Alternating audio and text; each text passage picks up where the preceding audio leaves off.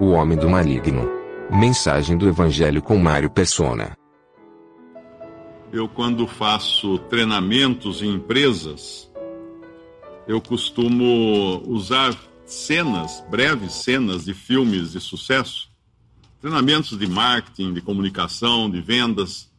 Uh, pegar três minutos de, uma, de um filme, dois minutos do outro, cinco minutos do outro, porque aí eu com, começo discussões entre os participantes do treinamento e isso traz um proveito grande, porque dá para usar ganchos daquela cena para o assunto que eu pretendo passar para o, os participantes do treinamento. E um dos filmes que eu uso nesses treinamentos Chama-se O Sorriso de Mona Lisa, é um filme de 2003 com a Julia Roberts. No filme, ela faz o papel de uma professora de arte e, e ela quer mudar totalmente o ensino, ela quer mudar radicalmente a maneira como as, as alunas aprendem, uma escola de meninas. E numa das cenas, ela, ela tenta passar quadros famosos, mas ela viu que todo mundo já sabia tudo sobre aqueles quadros. Todas as alunas já respondiam na lata, assim, na hora. Ah, esse aí é de fulano, foi pintado no ano tal, assim, assim, assim, porque elas tinham o livro. Então, em casa, elas liam o livro, sabiam tudo sobre o quadro, e aí a professora ficava sem assunto para trazer. Então, ela vem numa outra aula e passa uh, umas, uns quadros totalmente estranhos. Ela começa com uma carcaça, um quadro que é uma pintura de 1930, alguma coisa, de uma carcaça de, de vaca só o esqueleto, a, a, costela com a carne toda. E todas as alunas procuram no livro para saber onde é que está aquele quadro. Falam, não, vocês não vão achar no livro. Que, que vocês acham desse quadro? Aí uma olha para a outra e ninguém sabe dizer nada. Uma fala assim, mas isso não é arte. Aí ela fala, então, o que é arte? Ela pergunta, o que é arte? E a, ela, ela continua perguntando, o que, o que torna uma arte boa? ou ruim? E depois ela pergunta: quem decide o que é ou não arte?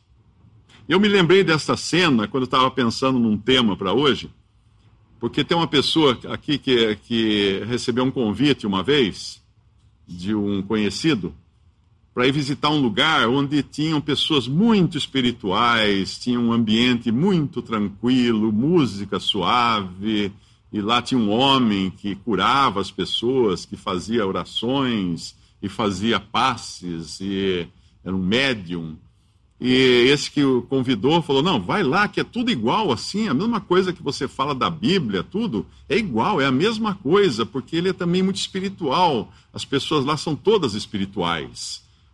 E ele fez esse convite, claro, o convidado não foi. E teria que ir até, até Goiás, né, uma cidade do interior de Goiás, para encontrar esse, esse médium, para conhecê-lo. E claro que não foi. E hoje está nas páginas dos jornais quem é esse, esse mesmo médium. E a questão é: tanta gente que foi enganada, tanta gente que foi iludida, tanta gente que hoje está totalmente desencantada porque convidou tantos para ir lá, para ir consultar com, essa, com esse homem, e apostando que era uma coisa de Deus, que era uma coisa espiritual, que era uma coisa genuína, que era milagre, que não tinha nada de errado, não tinha nada de maligno envolvido naquilo. Hoje, quantas pessoas devem estar desapontadas, decepcionadas, sem contar aquelas que acusam né, o, o homem de certas práticas. Mas Aí entra essa mesma pergunta que a, a, professora do filme faz: o que é arte? O que torna a arte boa ou ruim? Ou quem decide? Eu perguntaria: o que é uma coisa de Deus? O que torna uma coisa boa ou ruim no, no âmbito espiritual? Quem decide? Quem diz para você que aquilo é ou não de Deus? Quem é a autoridade que vai dar esse norte para você? Nós, quando compramos uma terra, uma, uma casa, uma propriedade, uma fazenda, nós não damos o dinheiro sem antes assinar um contrato de compra e venda ou uma escritura de compra e venda. E ainda assim, nós vamos lá checar se está tudo ok. Você compra uma fazenda, você contrata um agrimensor para ir medir, fala, não, vê lá se a terra que eu estou comprando é essa mesmo, é, as medidas que estão na escritura, confere tudo direitinho. Precisa ter uma escritura. Precisa ter uma escritura fidedigna, uma coisa provada, garantida. Se a escritura for já de alguns anos, então melhor ainda, porque ela é mais firme aquilo ali. Todos sabem que aquela terra existe, que é legal. E nós temos uma escritura que determina não o que é arte, mas o que é de Deus. E essa escritura é a Bíblia. O que é de Deus? Pergunte para a Bíblia. O que é, o que não é de Deus? Pergunte para a Bíblia. Porque Deus nos deixou uma palavra, que é a palavra dele, a Bíblia, para não nos deixar cegos nesse mundo, tateando, sem saber para onde ir. Sempre, ah, fulano lá é, é muito espiritual, tá legal. O que, que ele fala? É de acordo com o que diz aqui a palavra de Deus ou não? Todos nós já passamos por experiências, eu já fui envolvido em muitas, muitas filosofias e religiões orientais e, e esotéricas e tantas coisas que hoje eu olho para trás, era assinante de, da revista Planeta, era totalmente ligado nessas coisas. Hoje eu olho para trás e assim, meu Deus, como eu fui enganado. Quanta coisa que não tinha nenhum fundamento, era simplesmente o achômetro das pessoas. E quando nós vamos nas Escrituras, nós encontramos a verdade. A verdade. E se nós quisermos saber de, a origem de todos os problemas do ser humano e das necessidades do ser humano, nós temos que ir no começo das Escrituras. Se você pega um livro para ler, você não, não vai ler da metade do livro em diante, você vai ler no começo do livro.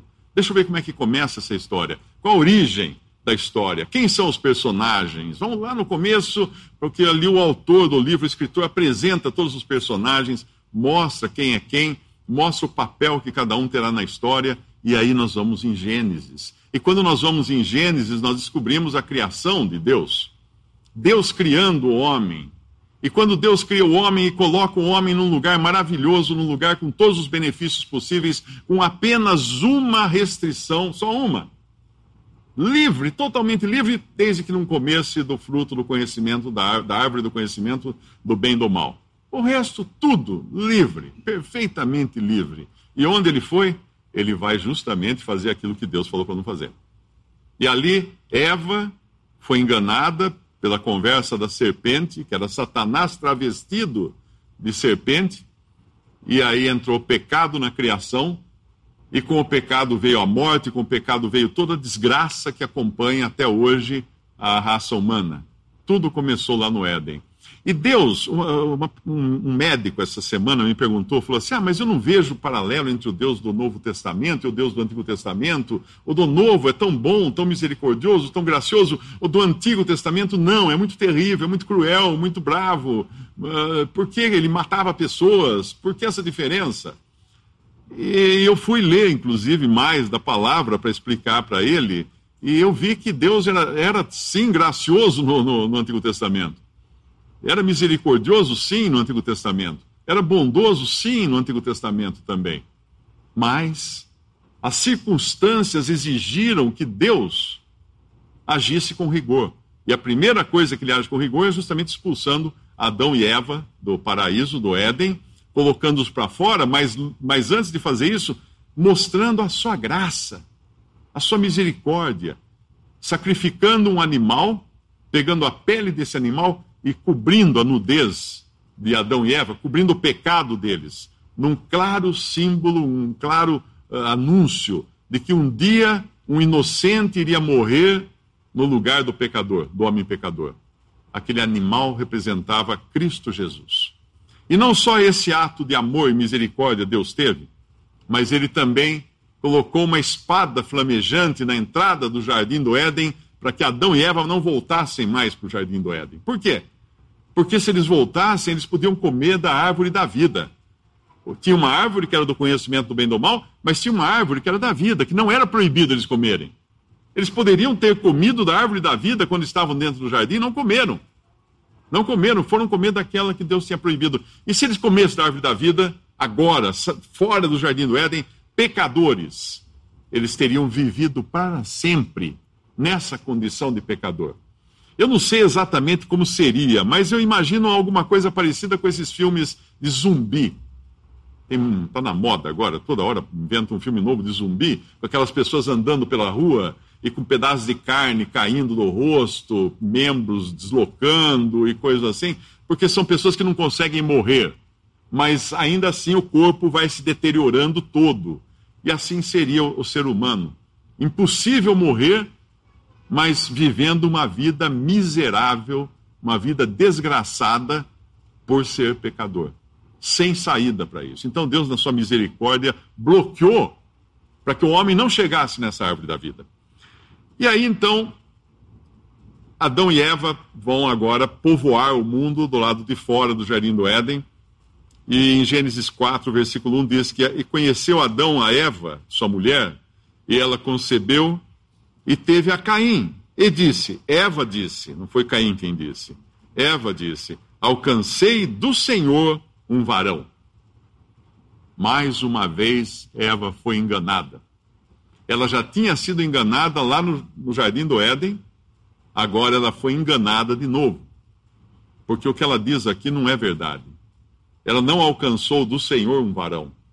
Porque quando nós vamos, quando nós lemos em 1 João 3,12, diz assim: não como Caim, que era do maligno e matou seu irmão. E por que causa o matou? Porque as suas obras eram más e as do seu irmão justas. Caim era do maligno. Caim não era do Senhor, era do maligno, Caim. Não que ela tivesse tido alguma relação com o maligno, não, de forma alguma. Mas quando nós vamos lá no, no Evangelho de Mateus, capítulo 13, diz no versículo 38: O campo é o mundo, a boa semente são os filhos do reino, e o joio são os filhos do maligno. Porque Satanás tem sim capacidade de influenciar pessoas e torná-las então suas servas do, maligno.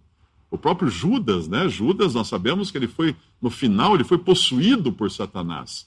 Satanás entrou em Judas. E tem um determinado momento antes disso que o Senhor Jesus fala assim: não vos escolhi, não, não vos escolhi vós doze, mas um de vós é um diabo. E o Senhor Jesus fala. Então Eva, sem discernimento algum, dá um nome a Caim e o nome significava alcancei do Senhor um varão, mas ela estava equivocada. Esse aqui não era realmente vindo do Senhor, não era vindo do Senhor, é vinha da vinha do, do, da união de um homem com uma mulher, como vem qualquer um aqui de nós de um homem e de uma mulher, mas era um homem maligno, era um homem maligno e ele vai demonstrar sua malignidade logo em seguida quando ele mata o seu próprio irmão. Ele assassina Abel, o seu próprio irmão, por inveja. E essa inveja vai acontecer, vai, vai acompanhar o homem o tempo todo. Por quê? Porque no momento que um homem é do maligno, como Caim era, ele, tinha, ele odiava Deus.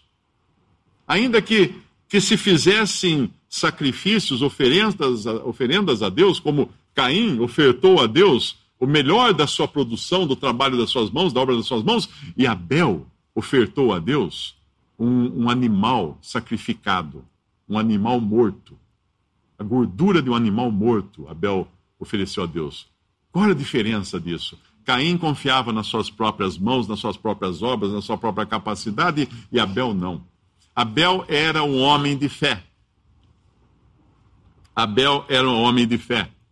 Quando o Senhor Jesus conversa com os fariseus, lá no Evangelho de João, capítulo 8, versículos 41 em diante, ele diz assim para aqueles religiosos, né? eram homens religiosos, eram homens que usavam roupas de religiosos, eram homens que adoravam no templo de Jerusalém, eram homens que totalmente religiosos. Ele diz assim: Vós fazeis as obras de vosso pai. Disseram-lhe, pois, nós não somos nascidos de prostituição, temos um pai que é Deus. Disse-lhes, pois, Jesus: Se Deus fosse o vosso pai, certamente me amaríeis, pois que eu saí e vim de Deus, não vim de mim mesmo mas ele me enviou. Por que não entendeis a minha linguagem? Por não poderdes ouvir a minha palavra, vós tendes por pai o diabo, e quereis satisfazer os desejos de vosso pai. Ele foi homicida desde o princípio, e não se firmou na verdade, porque não há verdade nele. Quando ele profere mentira, fala do que ele é próprio, porque é mentiroso e pai da mentira. Mas porque vos digo a verdade, não me credes? Quem dentre vós me convence de pecado? E se eu vos digo a verdade, por que não credes? Quem é de Deus, escuta as palavras de Deus. Por isso vós não as escutais, porque não sois de Deus. Isso era muito grave o que ele estava falando para aqueles homens religiosos. Não sois de Deus. Quando nós observamos a, a diferente maneira de agir de Caim e Abel, lá em Hebreus capítulo 11, versículo 4, diz que pela fé Abel ofereceu a Deus maior sacrifício do que Caim, pelo que alcançou o testemunho de que era justo, dando Deus testemunho dos seus dons e por ela, depois de morto, ainda fala. Pela fé, Abel ofereceu maior sacrifício. Por quê? Pela fé ele ofereceu maior sacrifício. Porque ele se lembrava do que Adão contava para ele, do sacrifício que Deus tinha feito no jardim do Éden de um animal, que só podia ser um sacrifício que agradava a Deus. Então, pela fé, ele repetiu aquele sacrifício. O que é fé? É agir de acordo com a vontade de Deus, de acordo com a preferência de Deus. É a certeza de coisas que nós não vemos. Ah, Caim, por sua vez, ofereceu coisas suas, coisas que ele produziu, o fruto do seu trabalho, do seu esforço. E Abel, pela fé, ofereceu um animal. Pela fé naquele sacrifício que havia sido feito no Éden, que ele não viu, mas do qual ele recebeu um testemunho. E no, em Judas, capítulo 1, versículo 10 a 16, nos fala de homens religiosos também, como eram esses fariseus. Homens religiosos. Só que se os fariseus estavam ali no tempo do judaísmo, eh, desafiando o tempo todo a Jesus, aqui nós encontramos os, os, os cristãos religiosos, porém falsos. Falsos cristãos. Em Judas 1, de 10 a 16, diz assim: Estes, porém, dizem mal do que não sabem, e naquilo que naturalmente conhecem, animais irracionais se corrompem. Ai deles, porque entraram pelo caminho de Caim. Olha, olha, olha Caim de novo aí. O caminho de Caim. E foram levados pelo, prêmio, pelo engano do prêmio de Balaão e pereceram na contradição de Coré. Esses são manchas nas vossas festas de amor. Ele está escrevendo isso para cristãos. Eram pessoas dentro, dentro, junto com os cristãos, mas que eram manchas nas festas ágape, nas festas, festas de amor deles. Uh, banqueteando-se convosco, apacentando-se a si mesmos sem temor, são nuvens sem água, levados pelo vento de uma para outra parte, são como árvores murchas, infrutíferas, duas vezes mortas, desarraigadas, ondas impetuosas do mar que escumam as suas mesmas abominações, estrelas errantes para os quais está eternamente reservada a negrura, negrura das trevas.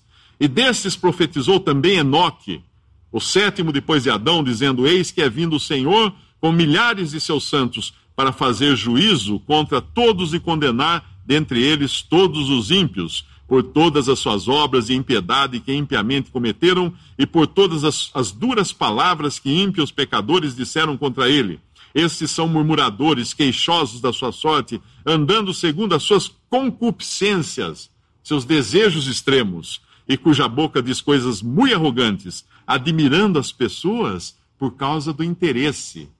Ora, isso não é um retrato fidedigno da cristandade, onde existe uma rasgação de seda tremenda de pessoas se admirando pelos títulos que têm, de, de, de uh, títulos clericais, pelo, pela posição que ocupam na sociedade, na igreja e tudo mais, pelo dinheiro, né? Pela, pelo amor ao dinheiro. Esses são como animais irracionais. Judas escreve aqui, a epístola de Judas, como animais irracionais, que se corrompem, entraram pelo caminho de Caim. Isso são pessoas religiosas. Caim era religioso, porque ninguém ia fazer uma oferenda a Deus se não fosse religioso. Então é muito importante entender que ser religioso não é garantia nenhuma de ser correto, de estar no caminho certo. O que é arte? Quem diz se é boa ou se é ruim? Quem diz se é arte ou não, como aquela frase do filme? O que é religião? O que é de Deus? Quem diz se é de Deus ou não? Deus diz se é dele ou não. O Senhor Jesus fala: quem é de Deus ouve as palavras de Deus. Por isso vocês não ouvem, ele fala para os fariseus. Por isso vocês não escutam. Porque o vosso pai é o diabo, ele fala para os fariseus. E eram religiosos. Eram religiosos. Que, que, que ousadia é essa, que audácia chamar aqueles homens tão distintos da sociedade judaica de, de filhos do diabo? Mas eram. Eles estavam no caminho de Caim. Caim era religioso. Ele, como ele não podia atingir a Deus, a ira dele era contra Deus, como todo homem pecador é irado contra Deus. Não gosta de Deus. Não tem no seu coração qualquer pingo de amor por Deus. Ele quer, ele quer ir contra Deus. E Caim queria atingir a Deus, como não podia atingir a Deus, ele mata seu irmão. Porque Deus se agradou da oferta de Abel. Como ele não podia matar a Deus, que se agradou da oferta de Deus, mata então o ofertante. Mata Abel. Foi isso que ele fez. Paulo, o apóstolo, antes da sua conversão, o que ele era? Ele era um Caim. Ele era um Caim religioso até a raiz dos dentes, mas ele não podia atingir a Deus. Muito sincero na sua religião. Quem ele, quem ele atingia? Os cristãos. E o Senhor Jesus, quando o encontra no caminho de Damasco, fala: Paulo, Paulo, por que me per... Saulo, Saulo, por que me persegues? Quem é, Senhor? Eu sou Jesus a quem tu persegues. Paulo perseguia Jesus na pessoa dos cristãos, nas pessoas dos que eram salvos por Cristo. Quando Deus vai tratar com Caim, ele diz assim: Que fizeste? A voz do sangue de teu irmão clama da terra a mim, e és agora, pois, maldito por toda a terra, por sobre a terra, cuja boca se abriu para receber de tuas mãos o sangue de teu irmão. Quando lavrares o solo, não te dará ele a sua força, serás fugitivo e errante pela terra. Então disse Caim ao Senhor: É maior a minha maldade que a que possa ser perdoada. Eis que hoje me lanças da face da terra, e da tua presença hei de esconder-me. Serei fugitivo e errante pela terra. Quem comigo se encontrar me matará. O Senhor, porém, lhe disse: Assim qualquer que matar Caim será vingado sete vezes. E pôs o Senhor um sinal em Caim para que o não ferisse de morte. Quem quer que o encontrasse, retirou-se Caim da presença do Senhor e habitou na terra de Nod, ao oriente do Éden. Agora veja que interessante isso. Deus não mata Caim. Quando nós avançamos no, no, Antigo Testamento, nós vamos encontrar que a, a pena para um homicida era a morte. Deus mandava matar o homicida. A partir da saída de Noé da arca, Deus estabelece o governo, a autoridade humana, para castigar com morte, com pena de morte, o homicida. Mas aqui Deus não castiga Caim. Deus coloca algumas restrições em Caim. Se, se para Adão ia ser difícil agora plantar a sua comida, para Caim ia ser mais difícil ainda, quase impossível. Tanto é que Caim não se torna um agricultor. Ele vai conseguir quem plante para ele. Caim se torna um arquiteto. Caim constrói uma cidade. E uma outra coisa interessante que a gente que a gente encontra aqui é que Abel era um pastor de ovelhas, que no original é guardador de ovelhas. Abel era o guardador de rebanhos. E quando Deus conversa com Caim, ele disse o Senhor a Caim: Onde está Abel, teu irmão? Caim responde com sarcasmo, com zombaria. Ele diz assim: Não sei. Sou eu guardador do meu irmão? Ele usa o mesmo título que cabia a Abel para guardar o seu rebanho. É zombaria. O homem zomba de Deus. E com tudo isso, Deus não lança um raio na cabeça de Caim e, e o fuzila logo ali. Não, porque Deus é gracioso. Deus espera que ele se converta. Não é Deus que diz que o seu pecado é, é maior do que ele possa eh, ser perdoado. Não é Deus que diz isso. Em momento algum Deus disse. Deus queria que Caim se convertesse. É o próprio Caim que fala assim: é maior a minha maldade que a que possa ser perdoada. É Caim que fala isso. Deus não falou isso para ele. E não foi o Senhor que expulsou Caim da sua presença, é o próprio Caim que sai da presença de Deus. E, e, e, continua a vida de Caim, conheceu Caim a sua mulher, ela concebeu, deu à luz Enoque, e ele edificou uma cidade. Seu neto, na verdade, seu filho, ah, o Caim edifica de cidade, e chamou o nome da cidade conforme o nome de seu filho Enoque. Foi a primeira cidade construída na face da terra. E a Enoque nasceu Irade. Irade gerou a Meujael, e Meujael gerou a Metusael, Metusael gerou a Lameque, e tomou Lameque para si duas mulheres. Olha agora o desvio. Deus tinha estabelecido no jardim do Éden um casamento, um homem e uma mulher. Um homem e uma mulher. Agora o homem, na sua liberdade e rebelião contra, contra Deus, ele começa a fazer as coisas de acordo com a sua vontade.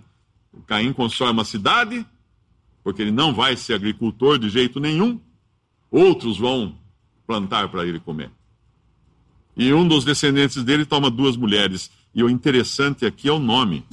Os nomes na Bíblia têm significado. O nome de uma era Ada, e o nome da outra, Zilá.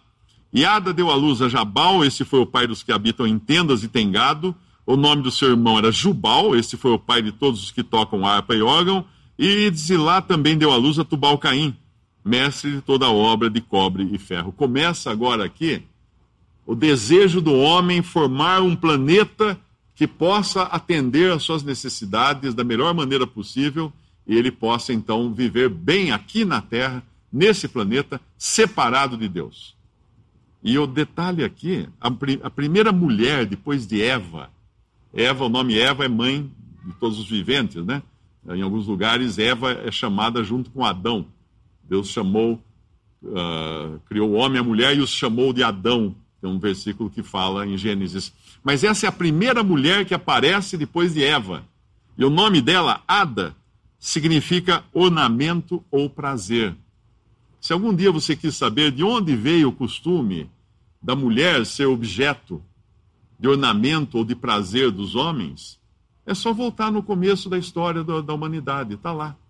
Está lá desde o começo a mulher foi usada como ornamento e prazer de homens. Eu sei que isso pode chocar alguém, mas é, essa é a pura verdade. O mundo está aí, abre a janela e olha em volta para ver o que acontece na sociedade. Então, as consequências desse tempo em que o Senhor deixou o homem agir sozinho, livre, tomar quantas mulheres ele quisesse, fazer do jeito que ele quisesse, construir cidade, fazer o que quisesse, não tinha um juízo de Deus, um governo de Deus agindo sobre o homem nesse mundo. Era um playground isso aqui. E isso levou o homem aonde?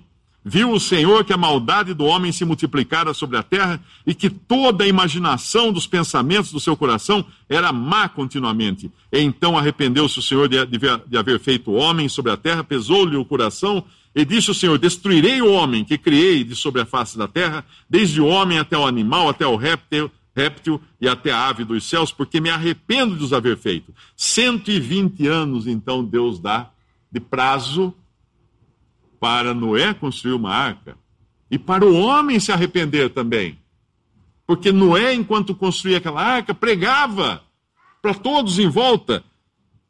Lá em 2 Pedro diz assim: Deus não perdoou ao mundo antigo, mas guardou a Noé pregoeiro da justiça Noé saía por lá, pelo mundo antigo, falando para as pessoas: se arrependam, se arrependam. Virá um dilúvio. A arca é o lugar para ser salvo. Não perdoou o mundo antigo, mas guardou a Noé, pregoeiro da justiça, com mais sete pessoas, ao trazer o dilúvio sobre o mundo dos ímpios. Isso em 2 Pedro 2,5. Mas não foi só com palavras que Noé pregou.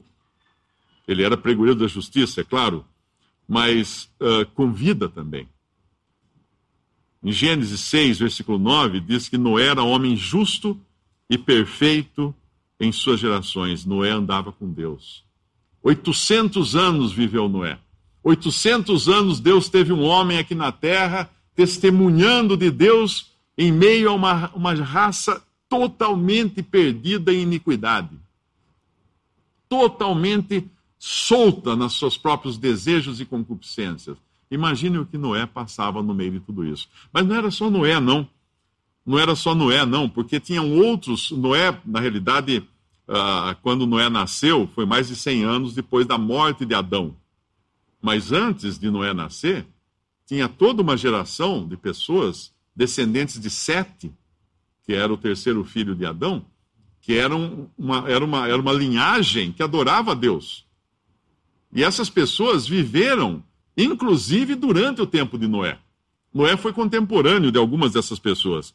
Mas, quando nós vamos quando nós pensamos que Deus tinha uma arca de salvação e ninguém deu atenção a isso, a gente pensa que triste. Porque hoje Deus tem uma arca de salvação que é pregada todos os dias em todo o mundo. Cristo Jesus é a arca.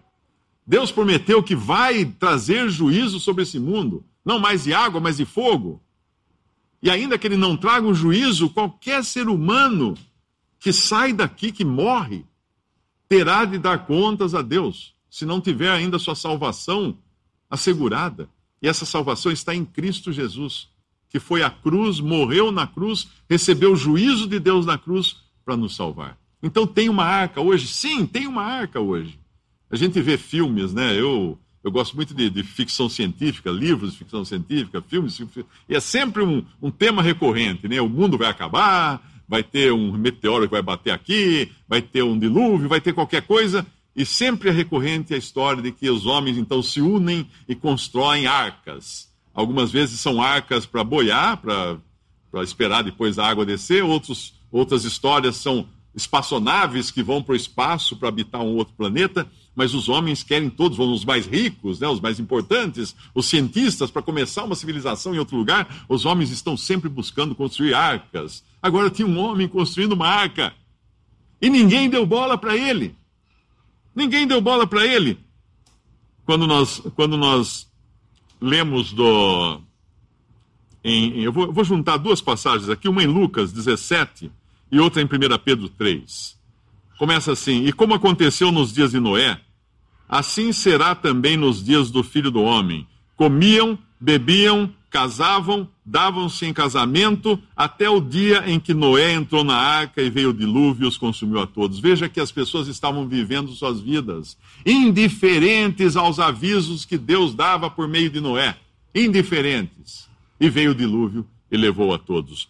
E a outra passagem diz assim: Porque também Cristo padeceu uma vez pelos pecados, o justo pelos injustos, para levar-nos a Deus, mortificado na verdade na carne, mas vivificado pelo Espírito, no qual o Espírito também foi e pregou aos espíritos que agora estão em prisão, os quais, noutro tempo, foram rebeldes, quando, quando a longanimidade de Deus esperava nos dias de Noé, enquanto se preparava a arca na qual poucas, isto é, oito almas se salvaram pela água. Essa passagem, às vezes, alguns se enganam pensando que Jesus foi ao, ao inferno pregar para os, os mortos no inferno. Você vai pregar para alguém no inferno para quê? Eu pergunto, para quê? Não tem saída, não tem saída. É uma grande bobagem pensar que ele tivesse descido pregar. Não. Ele foi em espírito, em espírito, nos dias de Noé, ele pregou através de Noé para que aquelas pessoas se salvassem. Assim como o Espírito Santo hoje fala, através daqueles que pregam o Evangelho, a mensagem do Evangelho, a palavra de Deus tem poder para converter e salvar pessoas. Noé foi contemporâneo de Sete, Enoque, Cainá, Malaleel, Jared, uh, o outro Enoque, Matusalém, Lameque. Todos eles morreram antes do dilúvio, mas eles foram contemporâneos de Noé. E todos esses conheceram Adão pessoalmente. Porque eles viviam centenas de anos, eles conheceram Adão pessoalmente. Então, Noé podia sentar-se com qualquer um deles e falar assim: escuta, conta o que Adão falava lá do jardim do Éden. Como é que foi a queda do homem? O que, a, o que Deus fez no jardim? Matou um animal? Foi assim? É verdade? É, é assim foi. Eles tinham ouvido da boca de Adão essas coisas. Olha que coisa incrível. Então Noé podia falar, não, não talvez de primeira mão, mas de segunda mão, mas esses homens todos viveram muito tempo na terra junto com Noé. Nenhum deles foi morto no dilúvio, porque eles morreram antes e Enoque foi arrebatado antes disso.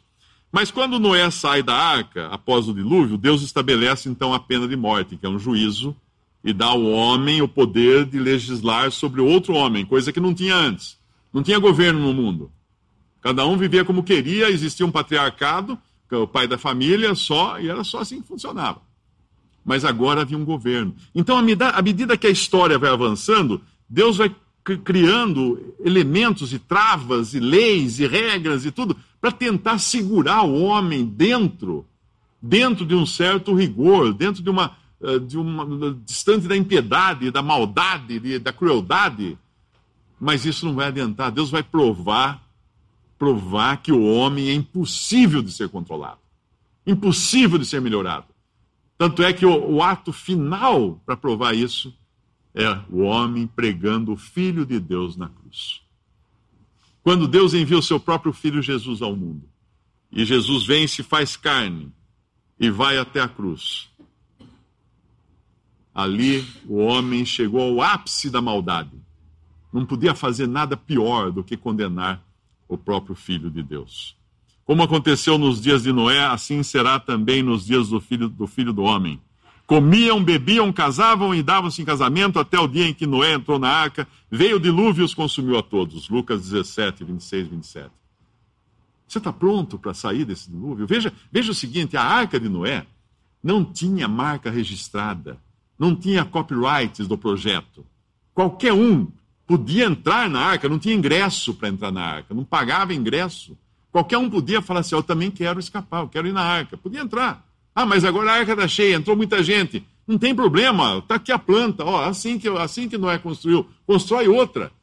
Então a gente fica imaginando um mundo, se, se fosse um escritor de ficção científica escrevendo sobre aquele mundo de, de então, existiria uma frota de arcas navegando por sobre o dilúvio. Porque assim o homem imagina que as pessoas iriam aceitar a palavra de Deus, mas não. Não. Agora, o que Deus podia fazer com essa raça desgraçada do ser humano? Exterminar todo mundo. Não é isso que nós fazemos quando um, um plantel de gado fica contaminado de vaca louca? O que, que o fazendeiro faz? Mata todas e queima. Incinera o gado galinhas em, em criadouros de galinha, em granjas, eles incineram a, as galinhas para não espalhar a praga para lugar nenhum. É isso que o homem faz com, as, com a sua criação, com a, a sua, os seus animais que ele cria para seu sustento. E Deus poderia fazer isso? Poderia. Poderia. Em 1 Samuel 2,6 diz que o Senhor é o que tira a vida e a dá, faz descer a sepultura e faz tornar subir dela. Não tem oleiro poder sobre o barro? Pergunta Paulo lá em Romanos, capítulo 9, versículo 21. Tem. Deus podia muito bem exterminar a raça humana. Essa semana mandaram um vídeo para mim de pessoas que têm, sofrem de acromatopsia. Não sei se é assim que fala, acromatopsia, que é a incapacidade de enxergar cores. Pessoas que passam a vida enxergando em preto e branco. E agora inventaram os óculos, que a pessoa coloca os óculos e de repente ela vê tudo colorido. Então, nesse vídeo, eles mostram as pessoas recebendo óculos pela primeira vez. E é de chorar. Porque de repente, pô, a pessoa começa a olhar assim, começa a limpar as lágrimas do olho e fala assim: foi isso que eu perdi a vida inteira? Não estava vendo o mundo como ele era na realidade. Agora imagina se nós colocássemos, inventássemos uns óculos que nos permitisse enxergar como Deus enxerga o ser humano pecador. E nós colocássemos esses óculos, nós veríamos um filme de zumbis, um filme de terror, porque é o que Deus enxerga no homem. Não há bem algum no, no homem. Todos pecaram, todos inimigos de Deus, todos zumbis caminhando por esta vida, rumando para o inferno, para a perdição. O que nós faríamos se nós colocássemos esses óculos? A primeira coisa seria comprarmos uma arma. Porque, de repente, todas as pessoas ao nosso redor seriam pessoas perigosas aos nossos olhos agora, à nossa visão. Seriam monstros que podiam nos atacar a qualquer momento. Seríamos um, como num personagem de um filme de terror, de zumbis. E se nós olhássemos no espelho, veríamos que nós éramos iguais. E sabe o que aconteceria com a raça humana se existissem esses óculos? Seria extinta. Porque um mataria o outro, outro mataria um, todo mundo tentando se defender até que o último olhasse no espelho e acabaria se matando também, porque não aguentaria a visão daquela coisa horrenda. É assim que Deus enxerga a humanidade.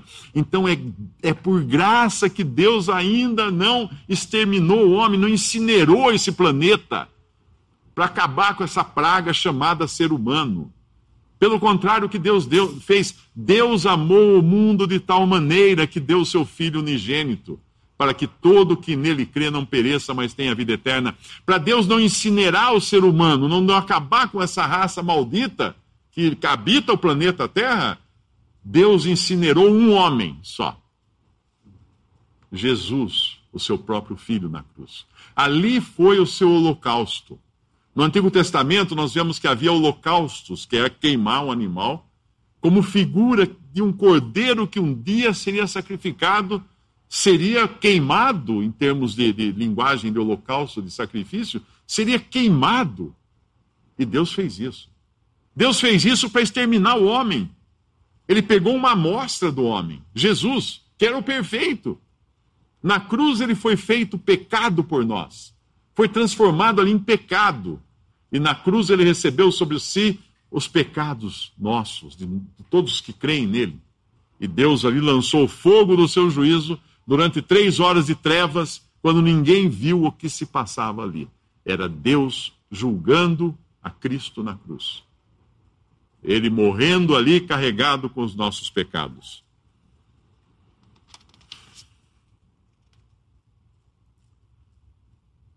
Deus pôs um fim no homem, porque Deus queria começar de novo.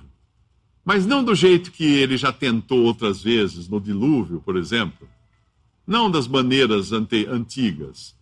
Deus queria fazer uma nova criação, passar uma borracha na velha criação uma nova criação.